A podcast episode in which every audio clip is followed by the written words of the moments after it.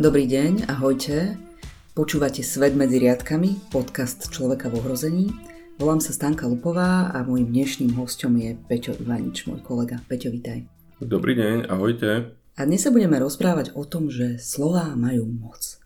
A skúsme si to teda nejakým spôsobom vysvetliť, jednak, že prečo sme si túto tému vybrali a načrtnúť, že či naozaj majú tie slová takú moc, ako sa o tom, povedzme, v poslednom čase rozpráva. Uh-huh. No v prvom rade vysvetli, prečo sa o tom chceme rozprávať, je v poslednej dobe, aj v súvislosti s vraždou z nenávistí v Bratislave, sa veľa hovorí o tom, že slová majú moc, že politici mali vážiť slová, rovnako aj médiá, hovorí sa o časti spoločnosti na Slovensku, ktorá vzbudzovala nenávisť, alebo dlhodobo stále vzbudzuje nenávisť voči určitým menšinám. V tomto prípade išlo o queer ľudí, ale vieme to preniesť aj na iné menšiny, alebo na iných ľudí, môžu to byť Rómovia, môžu to byť migranti, kde sa prostredníctvom slov dostáva nenávisť do reálneho života. A vieme povedať, že slová menia teda realitu? Lebo ono to asi nebude také jednoduché, že niečo poviem a tým pádom automaticky to znamená, že to aj urobím. Uh-huh. Skús to. Slova, uh, áno, to môže znieť ako klišé, ono, ono to často počuje človek v takých motivačných citátoch alebo pozrie sa až do takej ezoterické literatúry alebo niekde. Áno, uh, ale v skutočnosti je to naozaj zmapovaný mechanizmus, len nie je taký priamočiary, že ja si poviem, že som dobrý a budem dobrý. Bude sa mi dariť a bude sa mi dariť. Také jednoduché to nie je. Ale slova, no takže slova nedokážu priamo meniť realitu, ale dokážu ovplyvňovať to, ako ju vnímame, ako ju interpretujeme. A na tom základe, už keď to zoberieme fakt, že ľudská spoločnosť je spoločnosť postavená na komunikácii, my sme veľmi komunikatívne tvory, tak následne to má svoj význam. A slova nám potom vytvárajú akési filtre, prostredníctvom ktorých vnímame a interpretujeme realitu. No dobré, lenže každý tu tie slova vnímame asi inak. Predpokladám, že aj tým pádom si ich aj inak interpretujeme. Áno, to, toto môže závisieť od nášho vzdelania, od našej socializácie, od nášho rodu, od, od kultúry, z ktorej pochádzame, alebo od jazyka, ktorý používame. No, tých možností je veľmi veľa. Napríklad tej kultúry. Aby sme kultúry, alebo môžeme to cez jazyk dať. Tam taký jednoduchý príklad dám, čo ma vždy veľmi zaujme, je niektoré kultúry, napríklad Japonci, neveľmi rozoznávajú medzi zelenou a modrou z nejakého dôvodu. Nie sú to len oni, sú to myslíme Vietnamci, v Tajsku a tak ďalej, ale zostaneme pri tom Japonsku, kde predstavme si, že semafóry v Japonsku ešte donedávna nemali zelenú farbu, ale modrú, pritom ju volali zelená. A stále to bola modrá. Alebo vám podajú toto jablko, ktoré nazvú modrým jablkom, ale pritom je v skutočnosti úplne klasické zelené jablko, žiadna exotika. Takže nehovorím, že to má nejaký významný vplyv, ale môže to byť niečo. Alebo môže byť iný príklad, keď sa tieto výskumy ukazujú, že keď sa spýtame ten Američana alebo Nemca, ukážeme im obrázok, na ktorom je vyobrazená žena, ktorá kráča po parkovisku. Tak, vzhľadom k tomu, že Nemci alebo Nemčina má tendenciu spájať akciu s výsledkom alebo s cieľom, tak Nemci obvykle povedia skôr niečo také ako žena kráča smerom k svojmu autu. Zatiaľ čo Američania povedia žena kráča, prípadne žena kráča po parkovisku. No, aké to má vplyvy, presne neviem, ale môže to mať napríklad dopady, možno majú tí Nemci väčší ťah na bránku. To môže byť, ako tam je tých možností viacero. Takže, áno. Dá sa povedať, že vlastne aj nejaké, že úplne jednoduché slovo dokáže zmeniť naše správanie? Tak, aby sme to netrivializovali, tak, že úplne jednoduché to nie je, ale môžeme si uvieť príklad. Ten, predstavme si, že sme s nejakým priateľom, ktorý nás chce zoznámiť s človekom. A povie nám o tomto človeku jedno slovo, teda keď zostaneme pri tom jednom slove, či už nám povie slovo, že ten človek je dôveryhodný, alebo nám povie, že je nedôveryhodný. Začneme radšej tým nedôveryhodným. Ak nám povie, že tento človek je nedôveryhodný, tak my ho automaticky začneme vnímať ako nedôveryhodný. Zač- že ten pristupujeme k nemu. Áno, pristupujeme k nemu m, nejakými s nejakým prednastaveným, pristupujeme k nemu predpojato. A podstatný ten prechod do reality, ja tento je prvý, že sa že k nemu pristupujeme predpojato s určitou nedôverou. Čo je možno aj ako prirodzené, ale druhý trošku zložitejší je ten, že táto predpojatosť by sa dala potlačiť. A tá nedôvera, alebo ten, alebo ten človek v skutočnosti nemusí byť nedôveryhodný. My iba dôverujeme nášmu priateľovi a jeho úsudku a automaticky to takto prenášame na neho. Ten človek, aby sme mu dali šancu, nám dokáže, že nie je nedôveryhodný, tak sa s ním musíme stretnúť viackrát. Ale tým, že my vieme, že je nedôveryhodný, tak sa celkovo znižuje šanca, že ho stretneme viackrát, lebo prečo sme sa stretávali s nedôveryhodným človekom? Dobre. No a platí to ale aj naopak. To znamená, že keď nám povie, že dôveryhodný, ale v skutočnosti dôveryhodný nie je, tak sa nám môže stať, že my mu dávame viac šanci, ako by si zaslúžil, len preto, že nám známa osoba, ktorej my veríme, nám povedala, že ten človek je dôveryhodný. Takže sa to dostáva do reality týmto spôsobom. Aha, v poriadku. Ty si to teraz pomenoval na takej individuálnej úrovni uh-huh. a skúsme si to teraz preniesť presne na tie jednotlivé menšiny, aby sme videli ten mechanizmus alebo toho, že čo, alebo pomenovali, čo sa teraz deje aj v celou spoločnosťou, uh-huh. keď sa nejakým spôsobom rozmáha hejt voči určitým skupinám ľudí. No, tak ako predstavme si práve takýto zjednodušujúci príklad, keby si predstavili na... Mm, že takým dôveryhodným, aj keď ako, to možno nie je úplne presné pomenovanie, takým tento dôveryhodným priateľom je nám politik alebo média. Nejde o to, že či im dôverujeme alebo nedôverujeme, ale v tomto prípade tým, že majú prístup do taký pomerne dominantný prístup do verejného diskurzu, do verejnej debaty, tak ich hlas je považovaný, majú určitú autoritu. A tú autoritu nemyslíme tak, že ich považujeme vyslovene za hodných tohoto hovoriť a tak ďalej, ale tým, že jednoducho sú zvolení a sú v tých pozíciách, alebo sú súčasťou médií, tak, e, tak tú autoritu tam vnímame, tak odrazu ako keby nám o niektorých skupinách, jednotlivcoch, menšinách a tak ďalej, keď o nich niečo hovoria a prisudzujú im určité znaky, tak ich začneme považovať za dôveryhodné alebo nedôveryhodné. Úplne analogicky k tomu, ako sme hovorili o tom jednom človeku, ktorého nám odporúčil náš priateľ alebo neodporúčil. Tak to isté, keď hovoríme o menšine, tak keď nám keď neustále počujeme od ústavných činiteľov, že sú, že nám chcú ukradnúť tradičnú rodinu, alebo že sú leniví od prírody, alebo že nechcú pracovať a tak ďalej, tak sa to potom prejavuje aj v našom vnímaní a v našej schopnosti a ochote prijať napríklad pripravované politiky. Keď si predstavíme napríklad ten rómsku menšinu, o ktorej sa často domnievame mylne, že sú ľudia z nej leniví, od prírody sa im nechce pracovať a tak ďalej, ako by to bol etnický znak, alebo mnohé také mnohé problémy, ktoré sú spojené povedzme so spolužitím, s majoritou a tak ďalej, si namiesto toho, aby sme si vysvetľovali socioekonomicky, ľudia, ktorí žijú vo vylúčených komunitách, ktorí žijú na okraji spoločnosti, ktorí žijú v generačnej chudobe, tak tam sa prirodzene objavujú určité spoločenské patológie, ale tie nie sú etnického rázu, alebo etnické, že tie nie sú etnický znak, ale nie sú socioekonomický znak. Ale tým, že si my opakujeme neustále také tie klišé o tom, že Rómovia sú leniví, že sú, okrem toho sú muzikálni a tak ďalej, tak toto sa nám... Jednoducho menšinu vidíme tak, ako ju vidieť chceme, nie tak, ako skutočné je. A to sa týka aj ďalších. A to všetko súvisí práve aj s tým, čo sa nám opakuje neustále aj, aj prostredníctvom slov. Dobre, keď sa potom stretneme povedzme s nejakým Rómom, ktorý pracuje v nejakom európskom parlamente na nejakej vyššej pozícii, vystupuje, tak vôbec nie je muzikálny. Jednoducho, keď nám rozbije ten stereotyp, tak čo to s nami robí? Jednoducho potom, potom to príjmeme? Alebo si povieme, že tak ono, to je iba ako, nejaká výnimka? Tak, ono existuje, máme na to aj výnimka, potvrdzuje pravidlo, na to ešte je dokonca takáto ustálená idioma. Takže myslím si, že jeden príklad to nerieši a zároveň to môže ukázať, že to zapadne práve do vzorca, že sú aj výnimky. Ako sa to hovorí? Myslím, že máme také, že, že poznám aj takých. Mm-hmm. Alebo tak bežne toto ľudia vyslovujú aj túto vetu. Nie presne takto naformulovanú, ale hej, mám kamoša, ktorý, ale... A už to majú. No takže áno, tých jednotlivcov poznajú niekedy. A zároveň, keď poukazujeme iba na takéto success stories, takých tých naozaj úspešných, tak dávame tak trošku dolu tých absolútno väčšinu ostatných a netýka sa to iba menšín. Toto by sa týkalo aj väčšinovej spoločnosti, však väčšina z nás nie sú vyčnievajúci jedinci. Väčšina z nás sú, nechcem to nazývať šedou masou, ale jednoducho sme tí normálni, ani normálni nie je dobré slovo. Uh, ani normálny, ani obyčajný nie je dobré. No, ale vieme, ale, ale niekde tam, bez toho, aby, to pot- aby tam bola nutnosť poukazovať na to, wow, na tú... Na tých... Jednoducho nevytrčame ani na, áno, na druhej strane. Áno, a nie je to nutné. Mm. Lebo potom to inak toto vytvára zase negatívne tlaky iným spôsobom.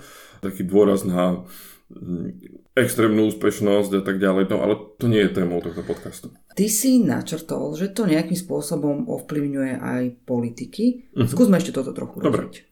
No, Predstavme si, taký jeden príklad sa používa, alebo tak je ich viac, ja môžem použiť zo Slovenska, môžem použiť Maďarska, môžem použiť napríklad z Veľkej Británie, použijem zo Slovenska. V roku dvetisícpätnásť, ako všetci vieme, ako mnohí vieme, tak sa do Európy vybralo pomerne veľa ľudí z Blízkeho východu, neskôr začali prichádzať aj spoza Stredozemného mora a Európa to nie celkom zvládala. Bola to ako manažerská kríza, niekto hovorí migračná alebo utečenecká, ja to skôr považujem za, za krízu manažmentu. Naše spoločnosti, ktoré sú technologicky vyspelé, ktoré sú manažersky vyspelé, nedokázali sa s takouto výzvou vysporiadať. Už neskôr sa to celkom, verím, podarilo. Ale podstatné je, že vznikol, a hlavne u nás na Slovensku, kde nás tí ľudia, ktorí boli v pohybe, teda naprieč Európou, tak Slovensko prakticky obišli.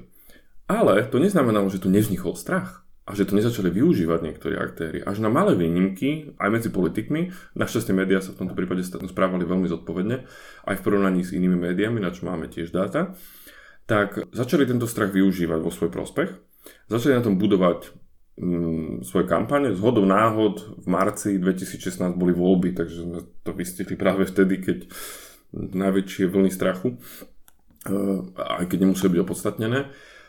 Tak, ale stalo sa to, že parlament, a myslím, že dokonca s veľkou podporou aj spoločnosti, prijal tzv. Protiteroristický zákon.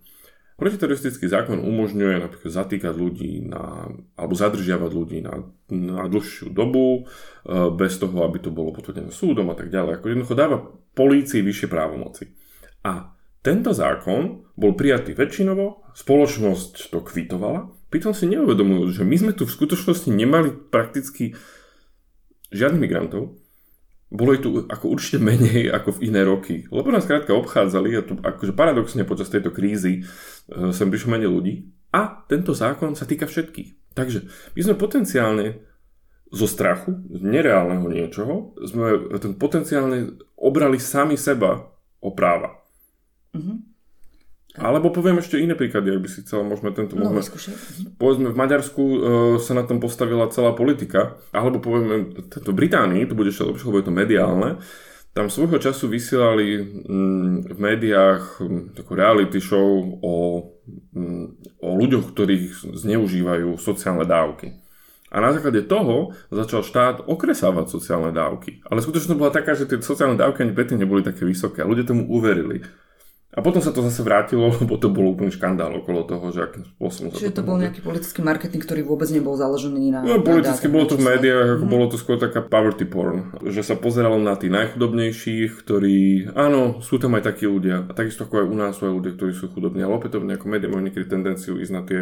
Buď, ako my si povedali, tie úplne success stories, také tie vyčnevajúce pozitívne alebo vyčnevajúce negatívne.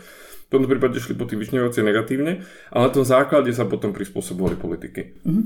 Vráťme sa ešte na Slovensko, lebo ja mám v poslednom čase pocit, a možno aj mnohí z nás majú pocit, že ten hejt sa ako keby stupňuje. Že nie len voči rôznym mm-hmm. menšinám, voči rôznym slabším, že ako keby sme, alebo ako keby politici začali používať slovník, ktorý si predtým nedovolili používať. Mm-hmm. Vidíš to tak aj ty?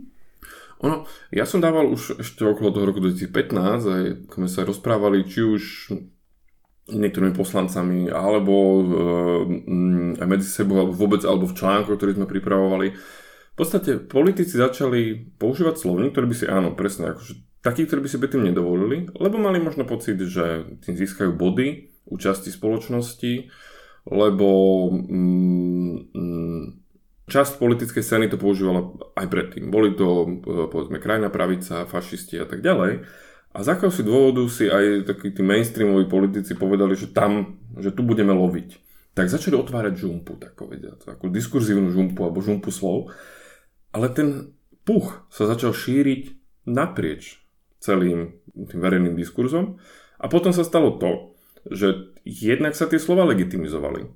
Legitimizovalo sa to, že môžeme hovoriť o ľuďoch, že ich môžeme dehumanizovať v podstate, ako keby ani to neboli my. Povedzme, príklady sú práve, práve queer komunita, alebo aj Rómovia a tak ďalej. Ako keby sme, to vyčlenujeme na my a oni. O mnoho viacej sa začalo takto na tom stavať. Ale problém je, že strany ako, povedzme, Smer a ďalšie, ktoré predtým túto retoriku v takomto meradle nepoužívali, začali zachádzať do, do oblastí, v ktorých sú veľmi dobrí iní, v ktorých excelujú iné politické strany. Takže odrazu, čo bola podľa mňa, ako oni si to nemuseli uvedomiť, lebo práve pri tom, keď hráte s negatívnymi naratívmi alebo s negatívnymi slovami, keď hráte, tak sa vám môže stať, že, že vás to poľahky pohotí.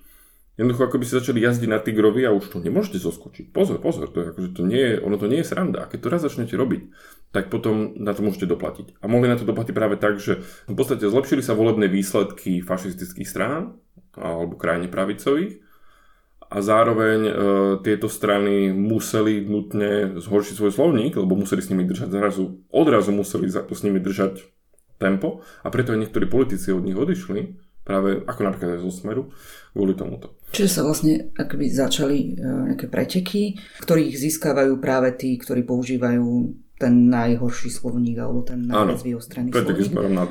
Čo sa potom vlastne smeruje k väčšiemu extrémizmu. Uh-huh. Dalo by sa povedať. Áno, a k polarizácii. Uh-huh.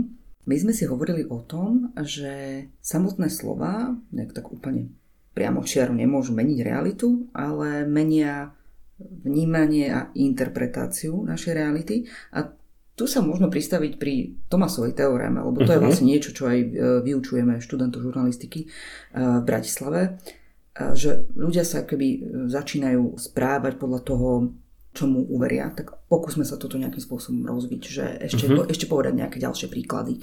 Že... No, Thomasových teorém, to boli dva sociológovia, ale obvykle, ako to vo svete býva, tak sa to prisudzuje iba manželovi, tak, ale boli to v skutočnosti, to bol manželský pár, ktorý s touto tézou prišiel, je to jedna z základných východí sociológie, ktoré je v podstate triviálne, ktorý hovorí o tom, že ak čomu si uveríme, a to čo si nemusí byť vôbec pravdivé, tak sa to stane pravdivým vo svojich dôsledkoch. To bol príklad napríklad aj s tým dôveryhodným a nedôveryhodným odporúčaným priateľom, kedy nám, on, bo my sme nevedeli, či je taký alebo onaký, ale na základe toho, čomu sme uverili, sme sa potom správali a vo svojich dôsledkoch sme sa napríklad s ním nestretávali dostatočne často, aby sme prišli na to, že je v skutočnosti dôveryhodný. Ale iné príklady môžu byť, mm, veľmi často sa používa príklad, príklad ránu na banky. Keď banka je v podstate zdravá, zdravé financie, ale rozšíri sa informácia, že je na pokraji krachu a my tomuto uveríme, nabehneme do banky, vyberieme svoje úspory a privedieme ju k krachu. Takže v podstate urobíme to, že vo svojich dôsledkoch sa tá nepravda stane pravdou. Alebo e, pre študentov používame príklad s Japonskom, to je náš obľúbený príklad, lebo je nám kultúrne pomerne vzdialený a práve na takýchto diametrálnych rozdieloch sa dobre ukazujú takéto javy. E, používame príklad, sme na výlete v Japonsku, bežná vec, kde mm, šlapame na japonský kopec, odrazu spadneme. Podarí sa nám postaviť, naši priatelia nám pomôžu a dookola prechádza japonský pár, ktorý sa nám smeje a úplne to rehoce sa nám naplne kolo. A pýtame sa, že ako si to interpretujú a vo väčšine prípadov si to interpretujú teda ako škodoradosť a také tie klasické vysvetlenia, ktoré by boli, ktoré boli prirodzené u nás. Lebo keby sa nám takto smial niekto u nás, tak by to bolo ten... Faktom je, že tí Japonci to robili, pretože nám chceli pomôcť, lebo v ich kultúre je veľkocnosťou potreba zachovať si tvár a týmto, keďže videli, že sme v poriadku, tak sa snažili situáciu zľahčiť. Ale, ale teraz sa vrátim k tomu, čo si, ako si to vysvetlovala väčšina našincov.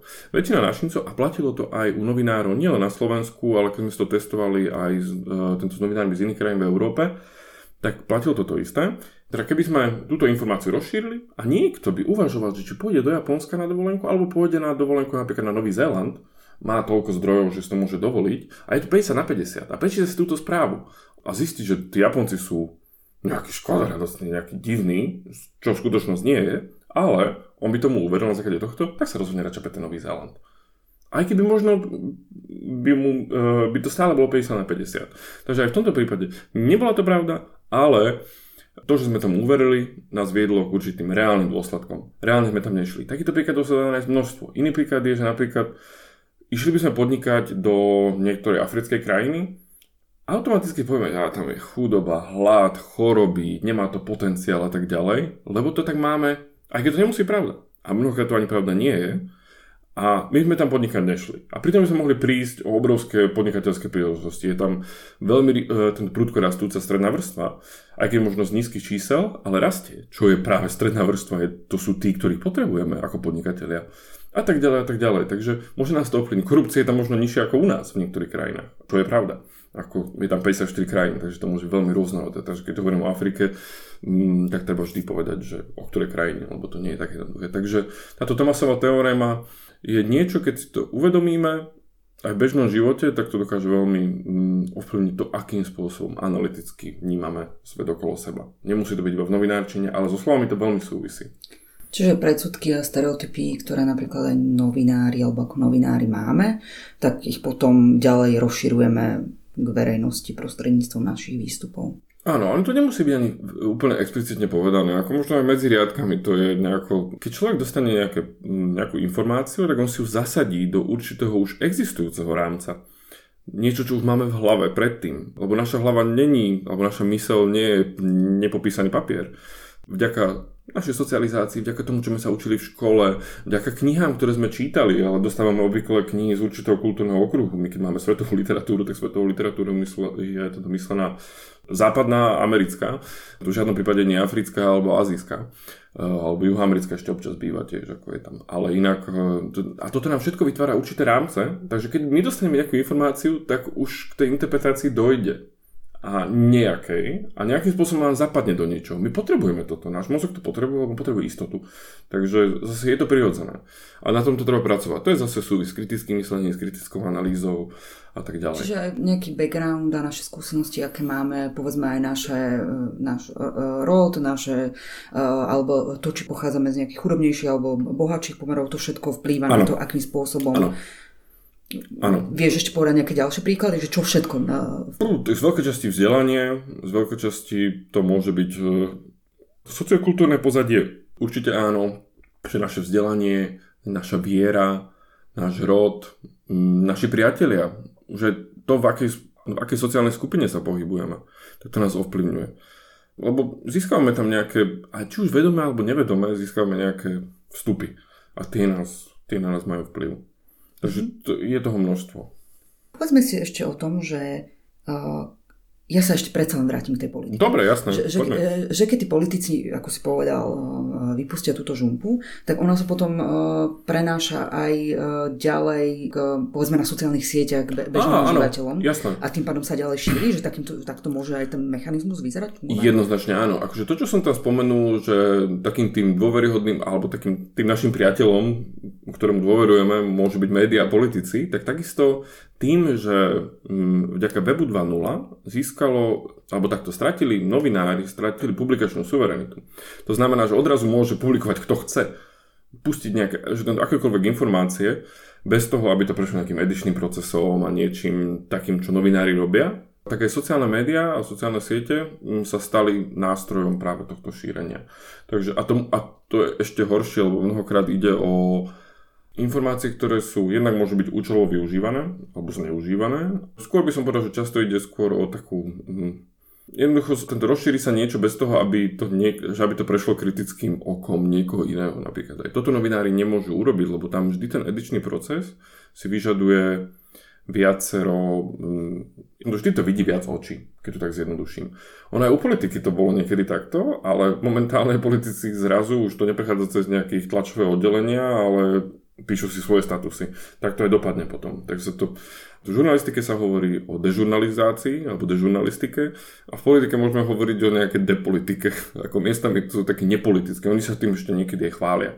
A to môže mať tiež svoje dopady, takže áno, aj sociálne siete šíria slova a dokonca to môže byť z veľké, že ešte nebezpečnejšie, lebo tam nastupujú ešte algoritmy týchto sociálnych sietí. A tie algoritmy nás vedú k tomu, aby, keď sme hovorili o nejaké také špirále, že to ide špirála nadol, tak tie sociálne siete tú špirálu ešte viacej podporujú. Lebo im vyhovuje ten hate. To je niečo, čo im zvyšuje kliky. To zvyšuje niečo, čo si ľudia viacej pozrú. A tak oni to, to, že to podporia algoritmom. A zároveň nás to oddeluje jedných od druhých. Máme menej šanci vidieť ten iný obsah, lebo nás to jednoducho k tomu obsahu dotiahne, k tomu druhému, k tomu obsahu, s ktorým sa stotožňujeme. Náš mozog má prirodzenú tendenciu e, sa... prikláňať k tomu, s čím sa stotožňuje a vadí mu, keď je vystavený informáciám, ktoré, s ktorým sa nestotožňuje, volá sa to kognitívna disonancia, ale v podstate ide o to, že na mikroúrovni mozgu, na mikrobiologické úrovni nás to bolí.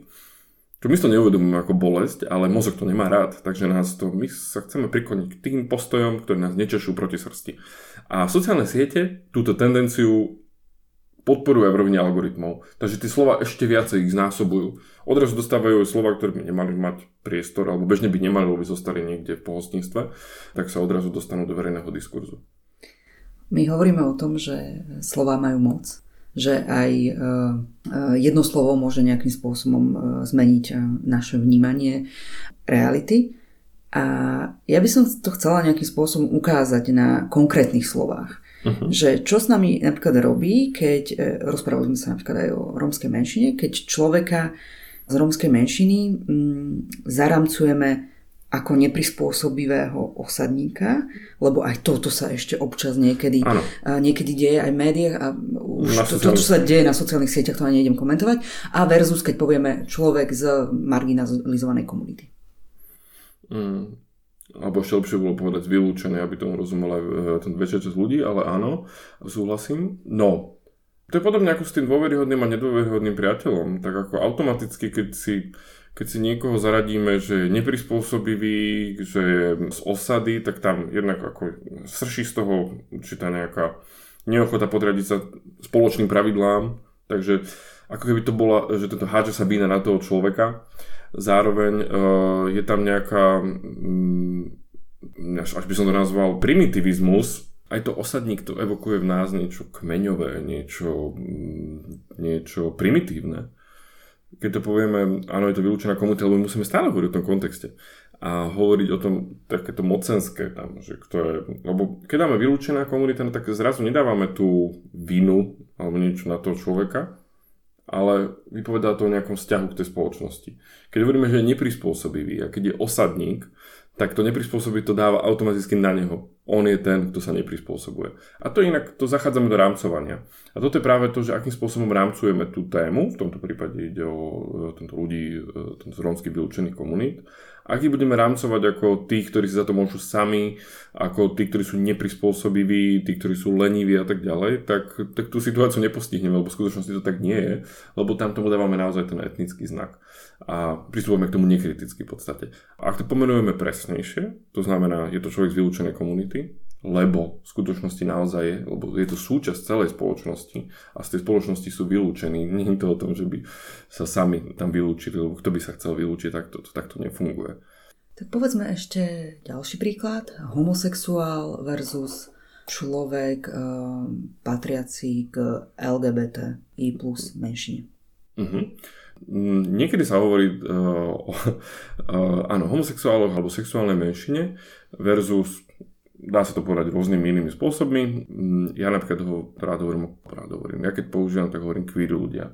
Lebo to, mne to príde ako jednak je tam to slovo ľudia a zároveň je to dostatočne široké, aby to zahrnulo veľké množstvo tých rôznorodých uh, ľudí.